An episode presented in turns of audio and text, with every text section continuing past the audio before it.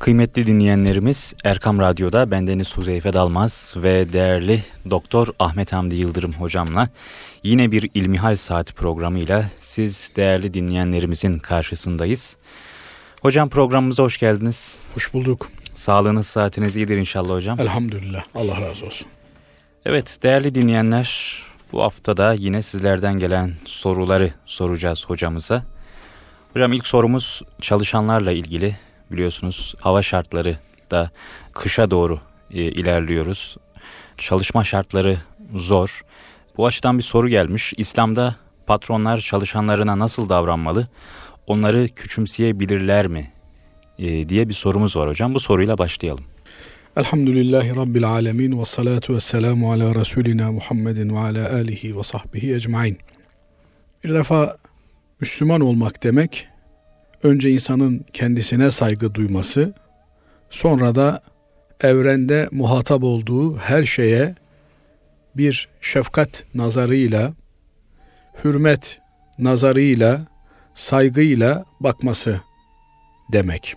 Evet. Bir Müslümanın kendisine yapılmasından mutlu olmayacağı herhangi bir şeyi bir başkasına yapması imanı ile alakalı bir konudur. Nitekim Hz. Peygamber sallallahu aleyhi ve sellem Efendimiz sizden biriniz kendi için sevdiği, istediği, arzuladığı bir şeyi kardeşi için de istemedikçe hakiki anlamda mümin olamaz buyuruyor. Evet.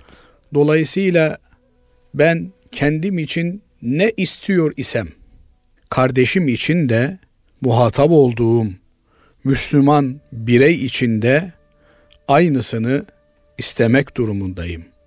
Hatta insanlıkta kardeşlerim için de aynısını istemek durumundayım.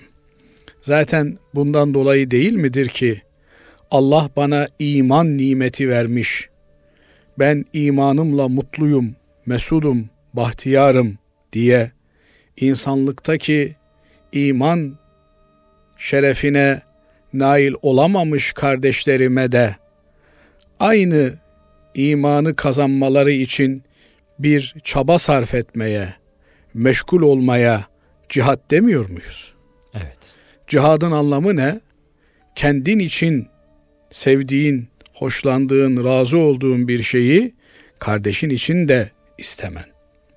Bazen bu kardeşinin istemediği şekilde de tezahür edebilir. Nitekim işte büyük huzurlara erişmek, şifalara erişmek, afiyetlere kavuşmak için bazen geçici, basit zararları üstlenmek gerekiyor. Nitekim bazı şuruplar var. Acı çocuk içmek istemiyor. Zorla da olsa o şurubu çocuğa içirmeye çalışıyoruz. Çünkü inanıyoruz ki hastalığının devası Allah nasip müyesser ederse bu şurubu içmesiyle gerçekleşmiş olacak. Evet. Şimdi aynen bunun gibi de bir mümin kendi için neyi istiyorsa kardeşi için de isteyecek. Kendine nelerin yapılmasından hoşlanmıyorsa muhatap olduğu kardeşlerine de o tür şeyleri yapmayacak, yapmaktan uzak duracak. Bakın burada önemli bir soru sormuş değerli bir kardeşimiz. İşçilik birinin hizmetini görmek nihayetinde kişinin özgür iradesiyle karar verebileceği bir husustur. Kimse kimseyi birinin yanında çalışmaya mecbur tutamaz. Evet. Herkes kendi hür, özgür iradesiyle birinin yanında işçi olarak, hizmetli olarak veya işte başka statülerde çalışmayı kabul eder. Ama bir de iradesi dışında hizmete mecbur olan insanlar olmuş tarih boyunca. Bunlara köle denmiş. Hz. Peygamber sallallahu aleyhi ve sellem Efendimiz kölelerle ilgili ki kölelik bir savaş yaptırımıdır. Bir cezalandırma biçimidir aynı zamanda. Dolayısıyla kölelerinize kendi yediklerinizden yedirin, kendi giydiklerinizden giydirin buyurmuştur. Yani siz hangi statüye tabi iseniz, çalıştırdığınız, muhatap olduğunuz kimselerin de o hayat seviyesini yaşayabilmelerine imkan tanıyın. Aksi halde onların üzerinden tabiri caizse kazandığımız kazancın bereketini göremeyiz. Evet. Ama bizler çalıştırdığımız insanlarla hem hal olur, onların da bizim sahip olduğumuz hayat standartlarına uygun yaşamalarını temin edecek bir ekonomik imkana kavuşmalarına sebep olursak o zaman toplum olarak birbiriyle bütünleşmiş, huzur içerisinde yaşayan bir toplum haline geliriz. Evet. Belki anlatmıştık ama tekrar anlatmamıza mani değil bir durum. Biliyorsunuz Hazreti Ömer Efendimiz döneminde Kudüs şehri fethediliyor. Evet hocam. Ve Hazreti Ömer Efendimiz Kudüs'e bir seyahat yapıyor. Yanında hizmetlisiyle, kölesiyle, bir genç ile yolculuk yapıyor. İmkanlar çok olmadığı için ellerinde bir binek var, bir merkep var. Onunla yolculuk yapıyorlar. Bir müddet biri biniyor, o yolunca diğeri biniyor. Böylece nöbetleşe yolculuk yapıyorlar. Binaenaleyh Kudüs'e yaklaştıklarında nöbet Hazreti Ömer Efendimizin değil de delikanlının nöbeti denk geliyor. Bu durumda delikanlı geri çekiliyor, mahcup oluyor. Olur mu efendim diyor. Şehre girerken ben merkep üzerinde siz yaya girerseniz insanlar bunu nasıl anlarlar diyor. Hazreti Ömer Efendimiz diyor ki hayır. Sıra sende. Sen diyor bineceksin. İnsanların nasıl anladığı değil, alemlerin Rabbinin nasıl değerlendirdiği önemlidir. Şimdi işverenle işçi arasında insanlar nezdinde bir statü farkı olabilir. Ama Allah katında hepimiz bir tarağın tırnakları gibi eşitiz. Dolayısıyla ahiretini düşünen, ahiret bilincine sahip olan bir Müslüman işveren evet. bir yandan işinin sürekliliğini sağlayabilecek, bir yandan da işçilerini mutlu edecek bir ortamı, şartları oluşturmakla mükelleftir. Ancak şunu da göz ardı etmemek gerekir ki kapitalist bir toplumda yaşıyoruz. Dünyevi değerlerin öne çıktığı, daha fazla kazanmanın bir psikolojik şartlanmışlık haline geldiği bir dönemde yaşıyoruz. Psikolojik şartlanmışlık çok kötü bir durumdur. Evet. İnsanlar hiç ihtiyaçları olmadığı halde bu şartlanmışlık yüzünden çalıştırdıkları kimseleri ezebiliyorlar.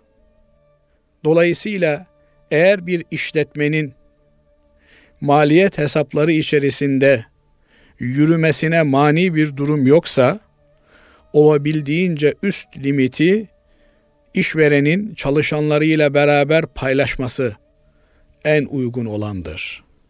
Nihayetinde hepimiz Allah'ın kuluyuz. İşveren işverenliğini bir kamu hizmeti olarak değerlendirmeli. Tarih boyunca sahabe-i kiram efendilerimiz içerisinden çok zengin olanlar olmuş. Ama her zenginleştiklerinde servetlerini Müslümanlarla beraber paylaşmışlar. İşte kimi vefat ederken Bedir Savaşı'ndan kalan Müslüman gazilere servetin bölünsün demiş. Kimi şu tabakadaki fakirlere servetimi dağıtın demiş. Dolayısıyla Cenab-ı Allah Kur'an-ı Kerim'de öte tarafa, ahirete şimdiden neyi sunarsanız, takdim ederseniz onu Allah katında hayır olarak bulursunuz buyurduğuna göre dünyada öncelikle hiç kimse ile bir hukuk ihlaline maruz kalmadan salimen bu dünyayı terk edebilmenin buna ilave olarak da üstüne hayır hasanat yapabilmenin imkanlarına bakmak lazım. Bu yönüyle işverene elindeki bütün imkanlarla işçisini mutlu etmeyi tavsiye ederken evet. işçi kardeşlerimize, çalışanlara da mutlak surette patronlarının emanetini gözetmeye mecbur olduklarını ifade etmemiz gerekir. Güzel bir söz vardır der ki, su misal emsal teşkil etmez. Kötü örnek örnek olarak ileriye sürülemez. Efendim o benim hakkımı yiyor ben de ondan çalarım. Hayır. Eğer işveren, patron işçinin hakkını yiyorsa o onun sorumluluğundadır. Onun günahını Allah'a verecektir. Buna binaen eğer bir çalışan, bir işçi zamandan çalıyorsa, kaliteden çalıyorsa, bizzat materyalden çalıyorsa bu hırsızlığının hesabını Allah'a verecektir. Dolayısıyla burada dikkat edilmesi gereken mevzu herkes muhatap olduğu kimsenin hakkına, hukukuna riayet etmek, özen göstermekle mükelleftir. O öyle yapıyor, ben de böyle yapıyorum. Denklemi içerisine girersek burada biz hesabı tutturamayız. Öbür taraftaki hesabı da ağır olur. Herkes bir emanet yüklenmiştir. İşçiler işverenin omuzlarına yüklenmiş bir emanettir. İşte işçilerin omuzlarına yüklenmiş bir emanettir. Herkesin emaneti hakkıyla gözetip kollaması ve koruması gerekir. Evet hocam. Kirli ve yağlı iş elbisesiyle namaz kılınır mı diye bir soru var hocam. Ee, bazen e, mecbur kalınabiliyor. Bu tip işler olabiliyor hocam. Bu soruyu da cevaplayalım hocam. Evet. Dinimizde kir ve pas belli maddelerden ibaret olarak görülmüştür. Biliyorsunuz namazın 12 tane şartı vardır. Sıbyan mekteplerinden beri böyle öğretilir. Namazın 12 şartı vardır. Altısı içinden, altısı dışından. İçinden olanlara rükün denir, dışından olanlara şart denir. Şart ne demek? Onsuz namaz olmaz demek. Namazın şartlarından biri hadesten taharet, bir diğeri necasetten taharettir. Hadesten taharet dediğimiz abdesti yok ise abdest alacak. Gusül abdestine ihtiyacı varsa gusül abdesti alacak. Bu hadesten yani manevi kir ve pisten temizlenmektir. Bir de necasetten taharet dediğimiz kısım vardır. Necasetten taharet maddi kirlerden, pisliklerden temizlenmektir. Namaz kılan kimsenin vücudunda, elbisesinde, namaz kıldığı yerde bu tür maddi pisliklerin olmaması gerekir. Ancak maddi pislik dediğimiz nedir? Bunu çok basit bir ilmihal kitabını açarak da öğrenebiliriz. Mesela idrar, gayta, büyük abdest, efendim kan, irin, şarap ve hınzır eti efendim ne bileyim e, parçası gibi şeyler necaset dediğimiz kir ve pası oluşturur. Yoksa iş yerinde çalışırken üzerimize bulaşan makina pası, kiri, üstümüzün yağlanması vesaire Bunlar namaza mani şeyler değildir. Ama eğer adamın üzerine şarap dökülmüşse, efendim eğer e, affedersiniz kanalizasyonda çalışıyor ve üzeri bundan dolayı kanalizasyon suyuyla pislenmiş ise o zaman elbisesini değiştirmesi kendisinden beklenir, istenir. Bununla beraber bu tür ağır hizmetlerde çalışan kimselerin mesela adam sabahtan akşama kadar ahırda çalışıyor. Oradan üstüne başına bir necaset bulaşması muhtemel. Bunlar basit ölçekte olanları tolere edilir. Müsamaha edilir. Namaza mani olarak değerlendirilmez. Ancak eğer e, affedersiniz gübreye batmışsa adam o zaman üstünü başını temizlemesi gerekir. Bunun haricinde işte bizim fabrikalarda, atölyelerdeki e, demir pasıydı, efendim yağdı vesaireydi. Bunlar şeriatımızda pis olarak kabul edilmez. Ancak namaz alemlerin Rabbinin huzuruna kıyama durmaktır. Namaz yerin ve göğün yaratıcısının önünde secdeye kapanmaktır. Onun için o huzura elimizdeki en güzel imkanlarla çıkmaya gayret ederiz. Fakat bununla beraber Allah bize dinimizi yaşarken bir güçlük murad etmemiştir. Eğer çalıştığımız yerde namaz için üstümüzü başımızı değiştirme imkanımız var ve bunu da kolayca yerine getirebiliyorsak bunu yapmak uygundur. Ama eğer bir sıkıntı olacak, bir zaman kaybına yol açacak, bu da bize e, nasıl ifade edelim bir maliyet sebebi teşkil edecekse o zaman o elbiselerimizle de yağlı paslı tulumumuzla da namazımızı kılarız. Nihayetinde Cenab-ı Allah ne bizim gözümüze, kaşımıza ne üzerimizdeki elbisemize bakmıyor. O kalplerimize ve gönüllerimize bakıyor. Önemli olan Allah'ın huzuruna kalbi selim ile varabilmek, tertemiz, ap ak bir gönül Allah'ın huzuruna taşıyabilmektir. Evet hocam. Cep telefonlarında bulunan Kur'an-ı Kerim abdestsiz dokunup okunabilir mi? Şimdi Kur'an-ı Kerim alemlerin Rabbinin bir hidayet rehberi olarak bir kurtuluş kılavuzu olarak bizlere bahşettiği, lütfettiği bir kitap. Müslüman gecesi gündüzüyle Kur'an-ı Kerim'le hemhal olmak durumunda.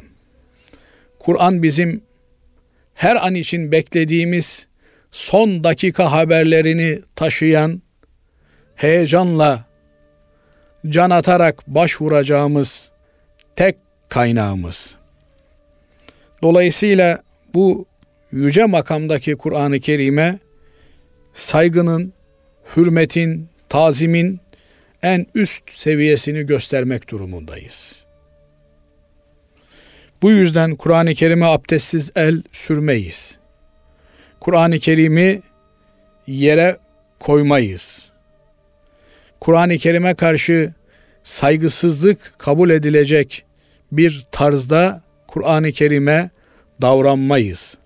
Mutlak surette Kur'an-ı Kerim'i baş tacı ederiz.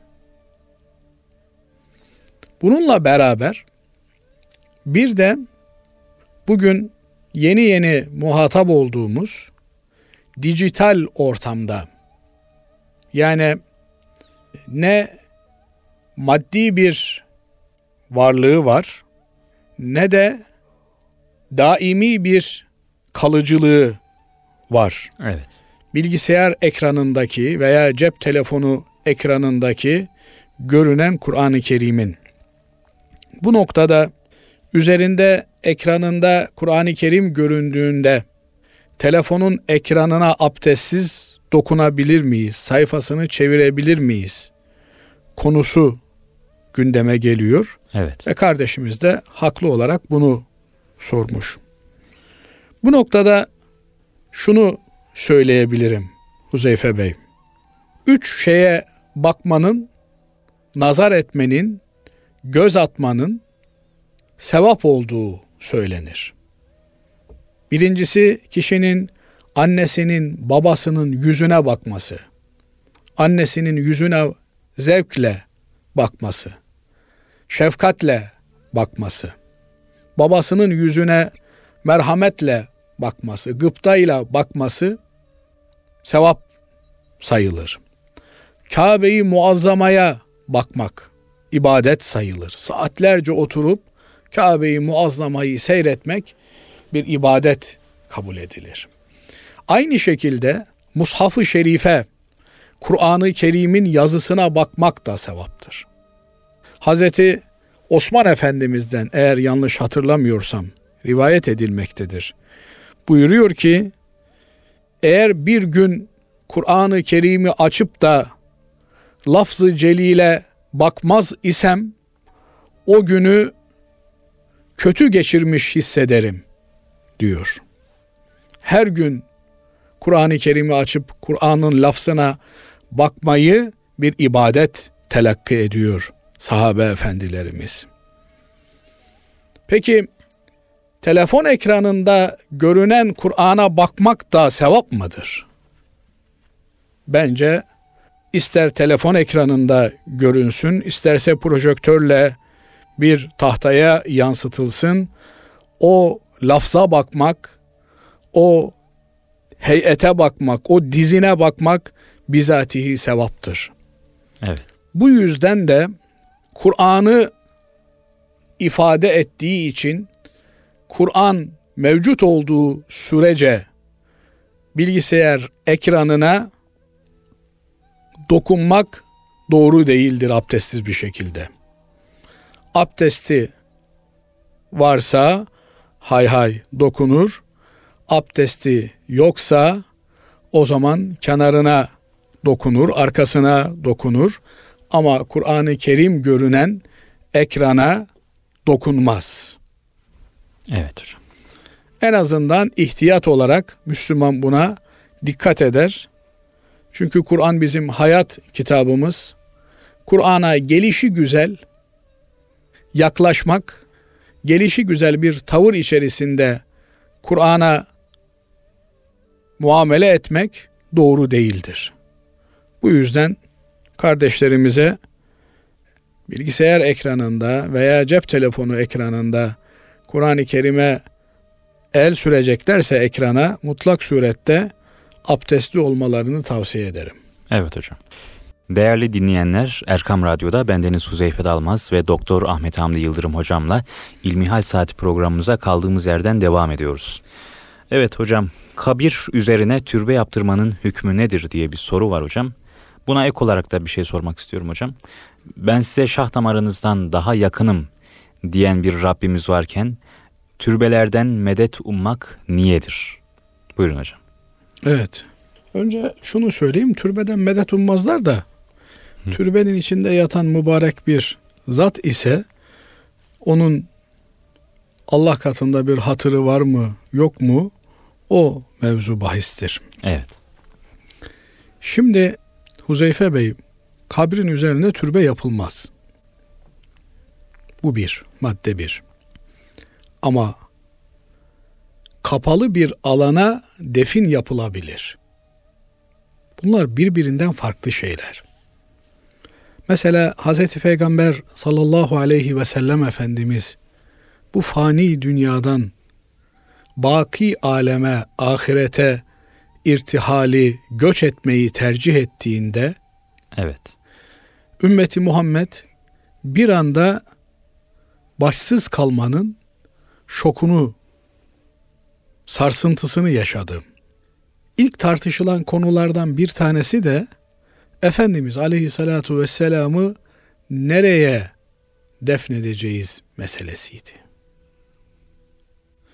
Aralarındaki tartışmayı bitiren Hazreti Peygamber sallallahu aleyhi ve sellem Efendimizin şu sözü oldu. Peygamberler vefat ettikleri yere defnedilirler. Dolayısıyla Hazreti Peygamber sallallahu aleyhi ve sellem Efendimiz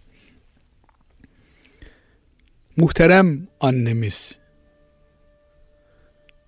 temizliği, beraati yedi kat gök yüzünden gelmiş olan Hazreti Aişe radıyallahu teala anha validemizin evinde vefat ettiği için onun odasında vefat ettiği için oraya defnedildi.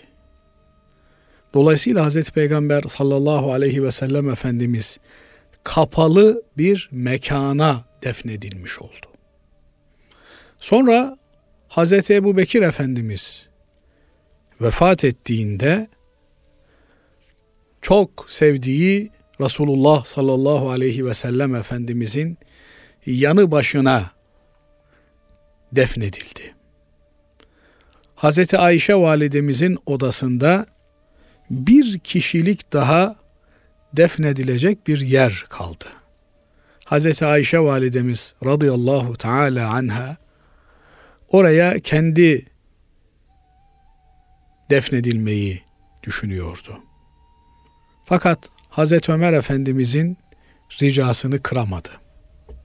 Ve dostu dostlarından ayırmak olmaz diye Hazreti Ömer Efendimizin vefatı halinde hücre-i saadete defnedilmesine izin verdi. Çünkü o yer Hazreti Ayşe validemizin tapulu yeriydi. Dolayısıyla Hazreti Ömer Efendimiz bununla beraber bir vasiyet de hazırladı. Çocuklarına dedi ki belki ben emirül müminin olduğum için Müslümanların devlet başkanı olduğum için Ayşe Hanım bir mecburiyet karşısında kendisini hissetmiş olabilir. Ben vefat ettikten sonra tekrar kendisinden izin isteyin.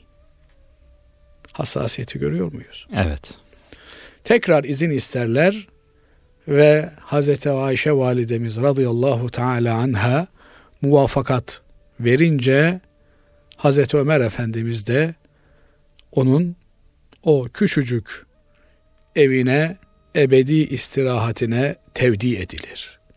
Ve onun evinde Hazreti Peygamber Efendimiz sallallahu aleyhi ve sellem ve iki büyük sahabisi medfundur. Eğer kapalı bir mekana defin caiz olmasaydı Hazreti Peygamber Efendimiz'i efendim Hazreti Ebu Bekir Efendimiz'i, Hazreti Ömer Efendimiz'i defnetmezlerdi. Şimdi bazıları belki diyecekler ki bu Hazreti Peygamber Efendimiz'e mahsus bir durum. Ama görüyoruz ki ona mahsus değil. Ebu Bekir Efendimiz, Ömer Efendimiz de oraya defnedilmiş. Dolayısıyla kapalı bir mekana defin caizdir. Bir adam ki genelde Osmanlı padişahlarında bunu görüyoruz ölmeden önce bir cami yaptırmışlarsa o caminin yanına bir türbe yaptırırlar. Ölümleri durumunda da o türbeye definleri gerçekleşir. Binaenaleyh önceden yapılmış olan bir mekana, türbeye defin caizdir.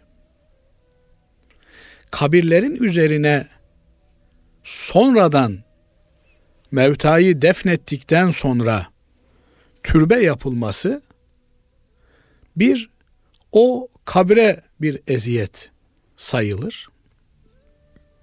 İkincisi de genelde bizim kabirlerimiz vakıf arazileridir. Yani bir Müslüman vakfın ne olduğunu dinleyenlerimiz biliyordur. Evet. Gayrimenkulünü, malını, arsasını, efendim ne bileyim tarlasını Allah için filan yerlere harcanmak üzere vakfeder. Mesela Anadolu'da çoktur. tarlasını Müslümanların defnedilmesi için kabristanlık olarak vakfetmiştir. O kabristandan kim istifade edecek? Bütün Müslümanlar öldüklerinde oraya defnedilebilirler. Peki o arazi içerisinde, kabristan hudutları içerisinde bir Müslüman mevtanın kullanabileceği alan ne kadardır? İhtiyaç kadarıdır. Evet. O da nedir? Bir kabirlik yerdir. Böyle vakıf arazilerine ihtiyacın üstünde işgal yapmak, 10 kişinin defnedileceği bir alanı çevirip bir kişiye tahsis etmek. Bunlar caiz görülmemiştir. Vakıf mallarından ancak vakfeden kişinin ileri sürdüğü şartlar muvacehesinde istifade söz konusu olabilir. Mesela filan köyün ölüleri defnedilecek demişse başka bir köyün ölüleri de defnedilemez. Dolayısıyla bir ölünün defnedilebileceği kadar bir alan ancak orada işgal edilebilir. Onun üzerindeki işgal gasp hükmündedir.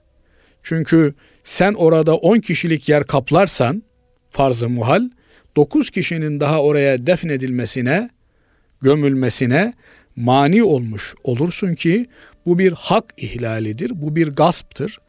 Vakıf hukukunda çok ağır bir cürüm, suç, kabahat sayılır. Bundan sebep vakıf arazisi olan ki ağırlıkla kabristanlıklar vakıf arazisidir. Üzerlerine fazla bir inşa yani bir mevtanın defninin üstünde bir şey yapılmasını hoş karşılamamışlar, caiz görmemişlerdir. Evet. Ama buna bakarak işte e, evliyanın türbelerini yıkalım, ulemanın türbelerini yıkalım, sultanların türbelerini yıkalım. Bu dinen doğru bir davranış olmaz. Zira farz-ı muhal definden sonra kabrin üzerine bir inşaat yapılmış. Orada kabirde yatana bir rahatsızlık verilmiş ise yıkımla beraber ikinci bir rahatsızlık verilecektir. Buna gerek yok. Eğer kişinin özel mülkü ise, kendi mülkü ise tavsiye edilmez. Nihayetinde ölüm yokluğu ifade ediyor.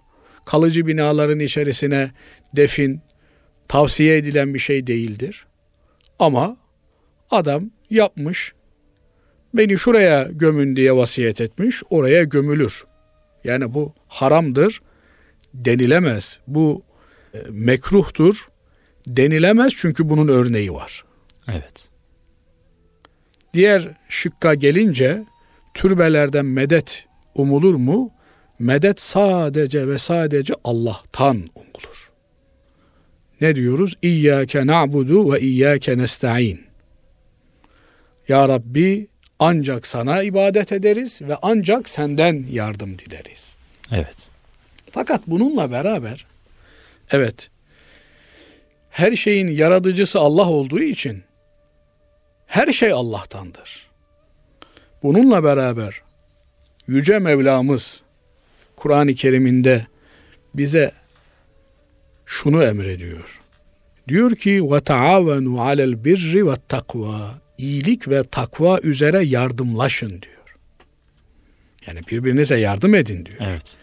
Mesela bir nasihat istemek, yardım istemektir. Sizden biri nasihat isterse ona nasihat edin diyor Efendimiz Aleyhisselatü Vesselam. Meşveret etmek, danışmak bir yardım istemektir. Sizden biri bir iş yapacağı zaman meşveret etsin buyuruyor Hazreti Peygamber Efendimiz. İyilik ve takva üzere birbirinizle yardımlaşın. Biliyorsunuz Zülkarneyn aleyhisselam bir yerde bir insan topluluğuyla karşılaşıyor.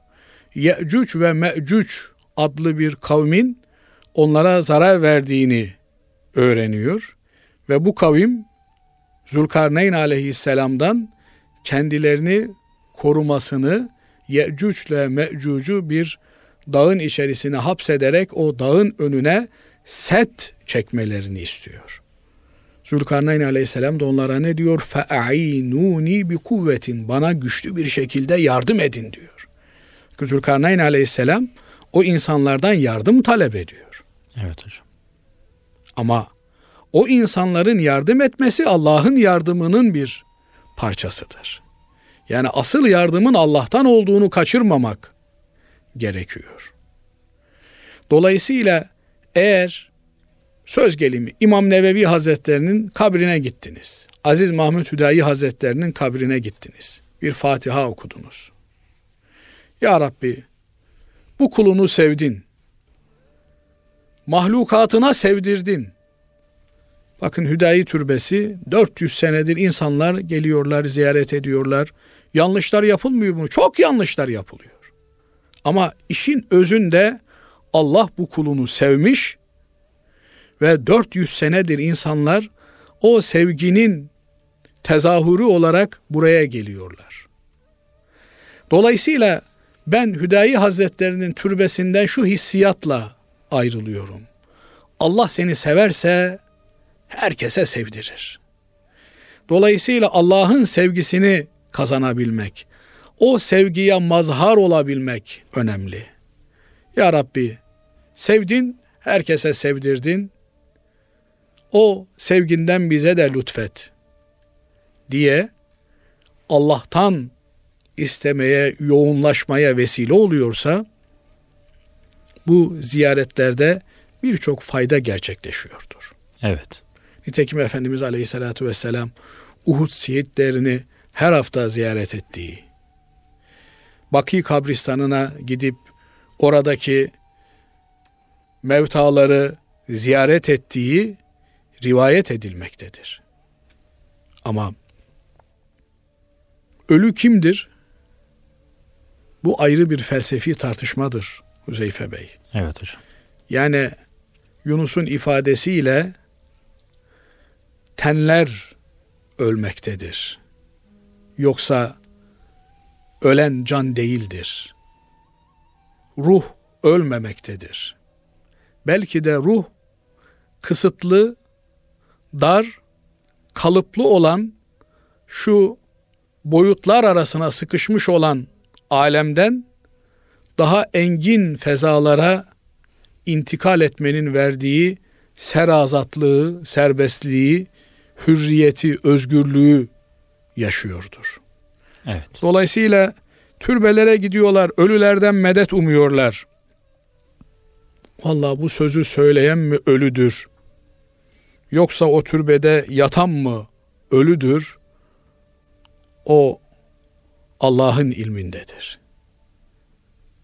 Çünkü öyle ölüler vardır ki onların tasarrufları devam ediyor. Nitekim Efendimiz aleyhissalatu vesselam kişi öldüğünde üç şey onu takip eder diyor. Malı, çoluğu, çocuğu ve ameli. Malı, çoluğu, çocuğu kabirden geri döner diyor. Ameli onunla devam eder diyor. Amel de iki türlü devam ediyor. Biri kabirde artık kitap kapanmış olarak kabir yolcusuyla beraber yolculuğa başlıyor. Diğeri de dışarıda kitap açık olarak açık defter çalışmış. Evet hocam. Yani tekim İza matel insan inkata ameluh. İnsan ölünce artık amel imkanı kalmaz. Üç şey müstesna diyor Efendimiz Aleyhisselatü Vesselam. İlla min selas. Sadakatin cariye ev ilmin yuntefa'u bihi ev veledin salihin yed'u lehu. Ya bir sadakayı cariye yapmıştır. Yani bir vakıf eser inşa etmiştir. Bir cami yapmıştır. O camide insanlar namaz kıldıkça geliyordur. Veya bir ilim bırakmıştır insanların menfaat ettiği, istifade ettiği veya salih evlat bırakmıştır ona dua eden. İşte Hüdayi Hazretleri ve onun benzeri büyük sultanlar kendilerine dua eden dua orduları bırakmışlar geride. Yanlışlar evet yapılıyor. Onları düzeltmek de bu yanlışları görenlerin üzerine bir vebaldir, bir borçtur. Bu noktada çalışmak hepimizin görevidir. Fakat yanlışlar yapılıyor diye, kaçak geçişler var diye köprüyü kapatmanın bir anlamı yok. Bizim yapmamız gereken o kaçak geçişleri önlemeye gayret etmek. Evet hocam. Son sorumuz hocam. Camideki eski halıları veya diğer kullanılmayan eşyayı satarak caminin diğer ihtiyaçları için kullanmak caiz midir? Şimdi bugün ne hikmetinse vakıfla ilgili konuşuyoruz. Evet. Camiye bu tür vakfedilen şeyler mütevelli tarafından kabul edilmişse çünkü caminin bir mütevelli heyeti vardır. Yani o caminin işlerini görüp kollayan, camiyle ilgilenen bir heyet vardır. Eğer bu cami vakıfsa mutlak surette böyle bir mütevelli heyeti teşekkül eder. Bu heyetin oluruyla, muvafakatıyla camiye bu tür yapılan bağışlar, vakıflar kaydı hayat ile korunurlar. Yani kalabildiğince kalmak üzere kullanırlar. Ama eğer artık kullanılamaz hale gelmiş ise o zaman bunlar değerlendirilir ve oradan gelen meblalar yine aynı hizmet için kullanılır. Söz gelimi halılar eskimiş, artık kullanılamaz hale gelmiş, yırtılmış, dağılmış. Satılır, tekrar onunla caminin halısı veya halısının bir parçası alınır.